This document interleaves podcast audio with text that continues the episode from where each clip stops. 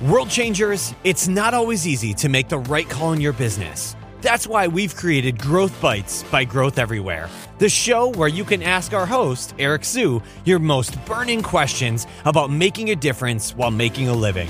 Here's Eric Siu.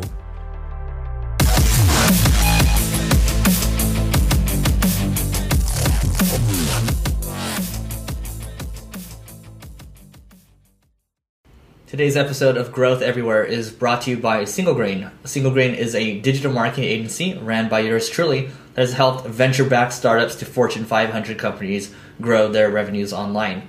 Single Grain covers services such as search engine optimization, Facebook advertising, Google advertising, YouTube advertising, content marketing, and conversion rate optimization.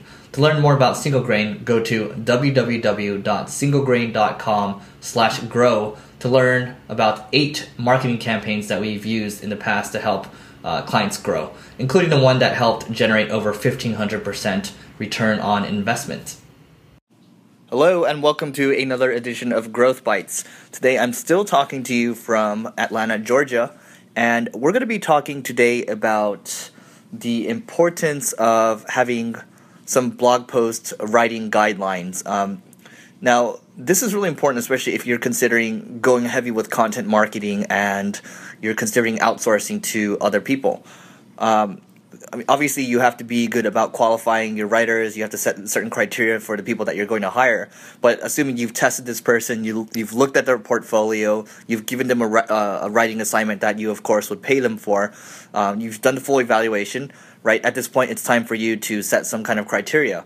Um, I recommend using something like Google Docs or Hackpad uh, so you can write down the process. But you know, just to give you an example, the criteria that I use, and I'll go down down the list uh, bullet point by bullet point. Is the first one is we want to make sure that you know most of, most of the time our blog posts are fifteen hundred to two thousand words.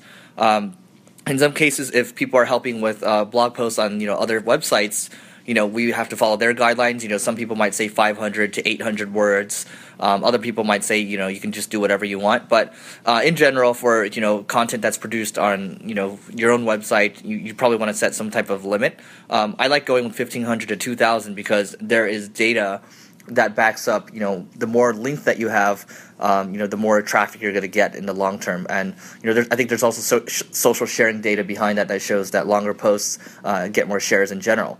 Doesn't mean you're going to get more more people reading it, uh, you know, more people finishing the post or anything like that. It's just um, you know, the longer length, uh, in, in, my opinion, adds more credibility. You know, you add more data to it, and um, you know, one of the reasons is people like sharing longer form content because um, one of the reasons, uh, let's face it, you know, people are looking for they're looking to look good when they're sharing uh, pieces of content. So, fifteen hundred to two thousand words. Um, you know, you can find some data on that. If you just Google it, you'll be able to find some data.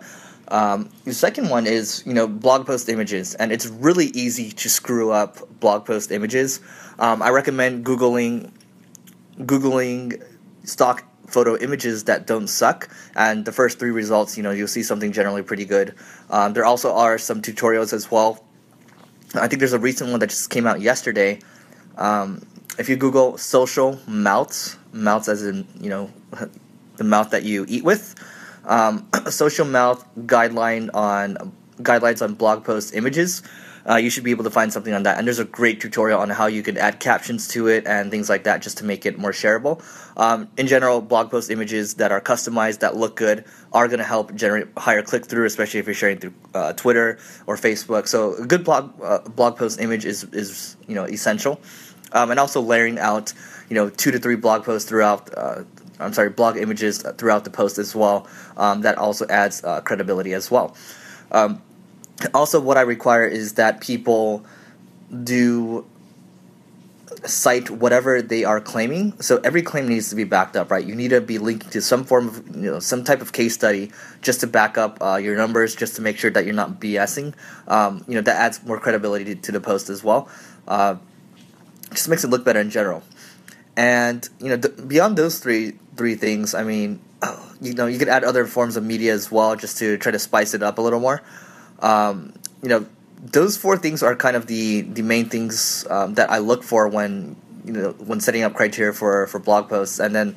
Um, well, actually, a fifth thing as well. You want to make sure that you're using bullets and subheaders. Um, this is kind of this is something that you kind of find out when you're you're you know putting someone through the the evaluation process. So you want to make sure they know how to format blog posts correctly, and um, you want to make sure they know how to write good headlines as well. I always always tell them to come up with five good headlines. Um, this can be taught. It does take time to teach it, and some people, you know, even if you do teach them, it does take longer than usual. Um, so ideally, you'd have someone that knows how to write great headlines. Um, that's that's that's a pretty good place to start. So yeah, I mean, in general, you want to make sure you. Uh, I would also say like you can use a plugin called. Um, there's one called Blogging Checklist, and that will allow you to put the criteria down right below a post if you're using WordPress, and people can check off, um, you know, if they're you know finishing like if if they're pretty much meeting that criteria when they're reading the when they're, when they're writing the blog post actually. So hopefully this helps. Um, you know, key takeaway here is make sure you set um, you know writing criteria for your your writers.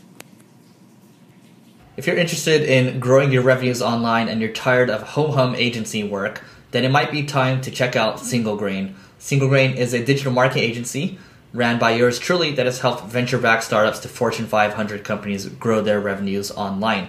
Check out Single Grain at www.singlegrain.com slash grow to get a free resource on eight marketing campaigns that we've used to help companies grow their revenues online, including the one that drove over 1500% return on investment. This episode is done, but you'll never stop. Visit growtheverywhere.com for more incredible resources and to get your question answered on the next episode of Growth Bites by Growth Everywhere. Thanks for listening. We'll see you next time.